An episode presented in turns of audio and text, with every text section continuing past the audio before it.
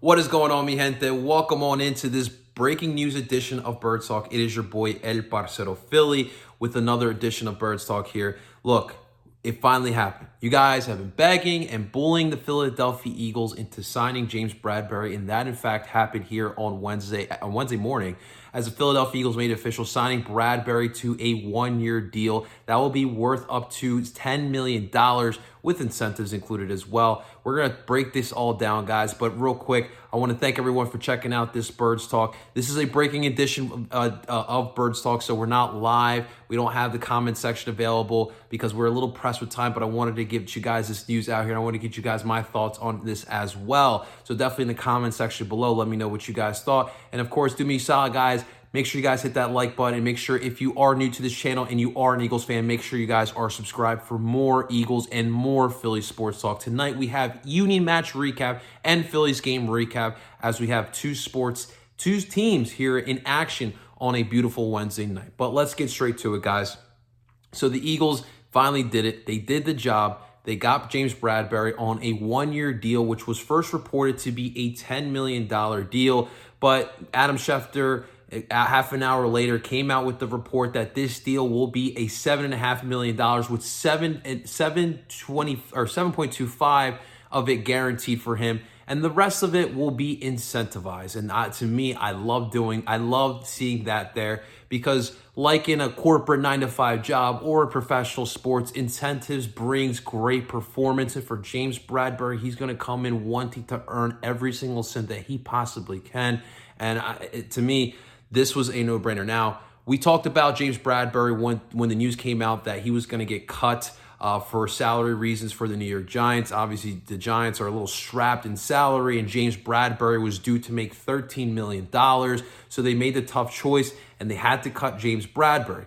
Now, I did not believe that we were going to get James Bradberry simply because I thought that the market for him was going to be too much. It was going to be very competitive. And from the reports, there was actually 11 other, or sorry, 10 other teams that were interested in the services of James Bradberry. And he decided, I'm going to stay in the division. I'm going to pick the Philadelphia Eagles. Guys, that's really big. That is truly and honestly really big. And the fact of the matter is, this was a great deal. At first, I thought we uh, uh, overpaid him just a slight bit, simply because of the all the, the, he had a bad he's coming off of a bad season with the New York Giants in 2021 after a 2020 season where we saw him in the Pro Bowl. So I really did feel like it was a slight overpay, but once you saw that other news that came out, this to me was a perfect deal. In that Birds Talk 2 weeks ago when the news came out that he was getting cut, getting cut, I thought that for me his value was around 7 to 8 million dollars nothing more than 10 million and that is exactly what the philadelphia eagles did. And kind of like what you saw with steven nelson kind of last year he's going to come out and he's going to want to earn every single penny and i think that this is what the eagles do best especially howie roseman. Uh, look when we're talking about on the field when you look at it right now him alongside darius slay it is absolutely a great partnership. But like i mentioned he did come off of a down season. But let's not forget for this whole Giants team, not just the defense, had a down season as well. Everyone had an all-time low season eh, eh, up in up in North Jersey. And so I personally think that this is, and as of course I just found my AirPods, I definitely think that to me, this is this is a really smart move. You solidify a position that you definitely needed. And there's still question marks on this defense, but when you look at it big picture, you get yourself a guy who can line a, line alongside Darius Slay, a veteran cornerback who was a former Pro Bowler, and I, I think that's exactly what we needed. I know the Eagles are trying to sell us. Uh, hey, we're, we we got a stable of young corners that we trust. They were trying to sell us Zech McPhearson. They were trying to sell us Tay Gowan and Kary Vincent Jr. But we've all been there. We have seen that. Even recently. Like, the, how many times has Howie told us, oh, the linebacker position, we're good. We have young linebackers that we trust. And these linebackers just did, didn't pan out. And so I'm, I'm glad that Howie Roseman went out and got this move because the last thing you want to do is going to training camp and then finally realize that, oh, we might need some cornerbacks, guys. We might need another cornerback alongside Darius Slay. So it is the best case scenario of finding James Bradberry now to solidify that position right now.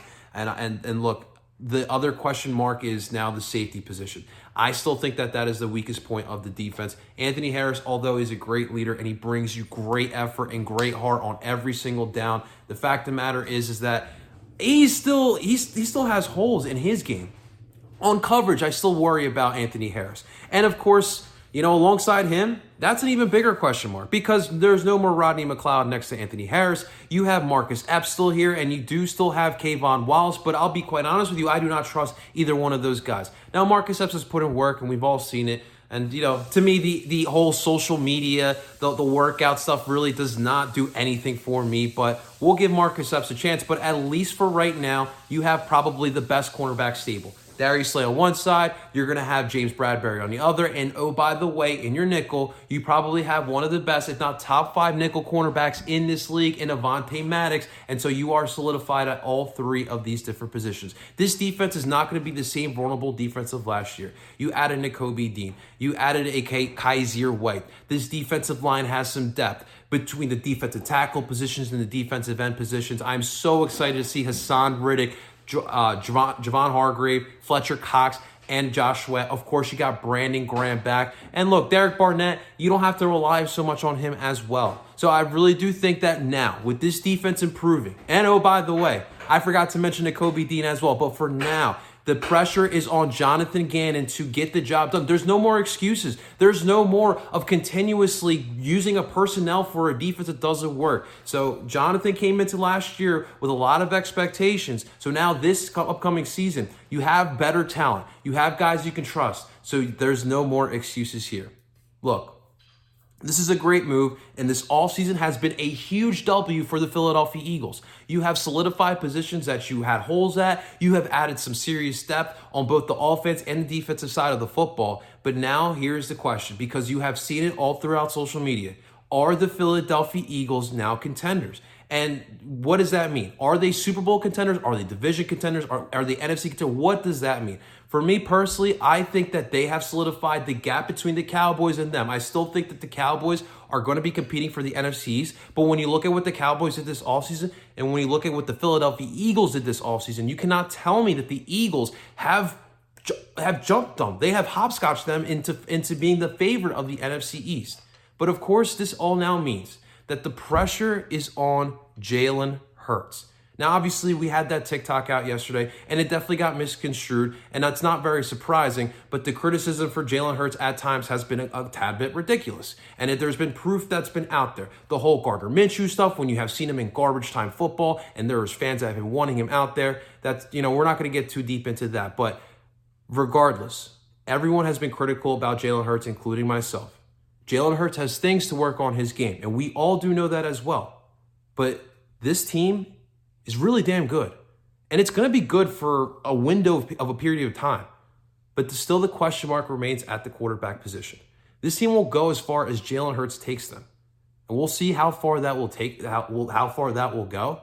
But for right now, I feel good as an Eagles fan. I, I really do.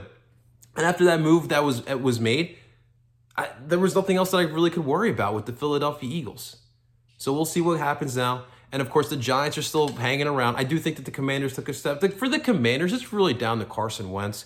I really think that's what it is because I still think their defense is going to be solid. They have some nice weapons, but it's really up to Carson Wentz and with the New York Giants. By the way, the New York Giants are under the cap by $11 million. We literally got uh, Bradberry, who they cut to help their salary cap situation for less than $10 million.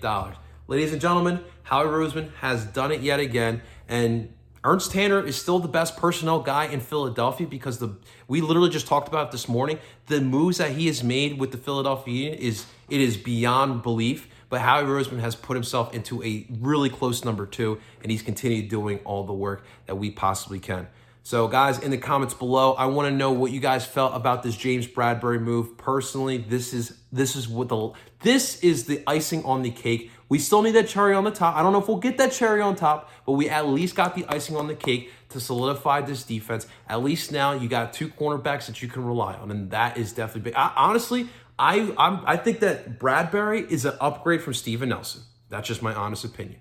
And of course, let me know your thoughts on the James Bradberry move. And of course, let me know are the Philadelphia Eagles contenders in the NFC? We'll say the NFC.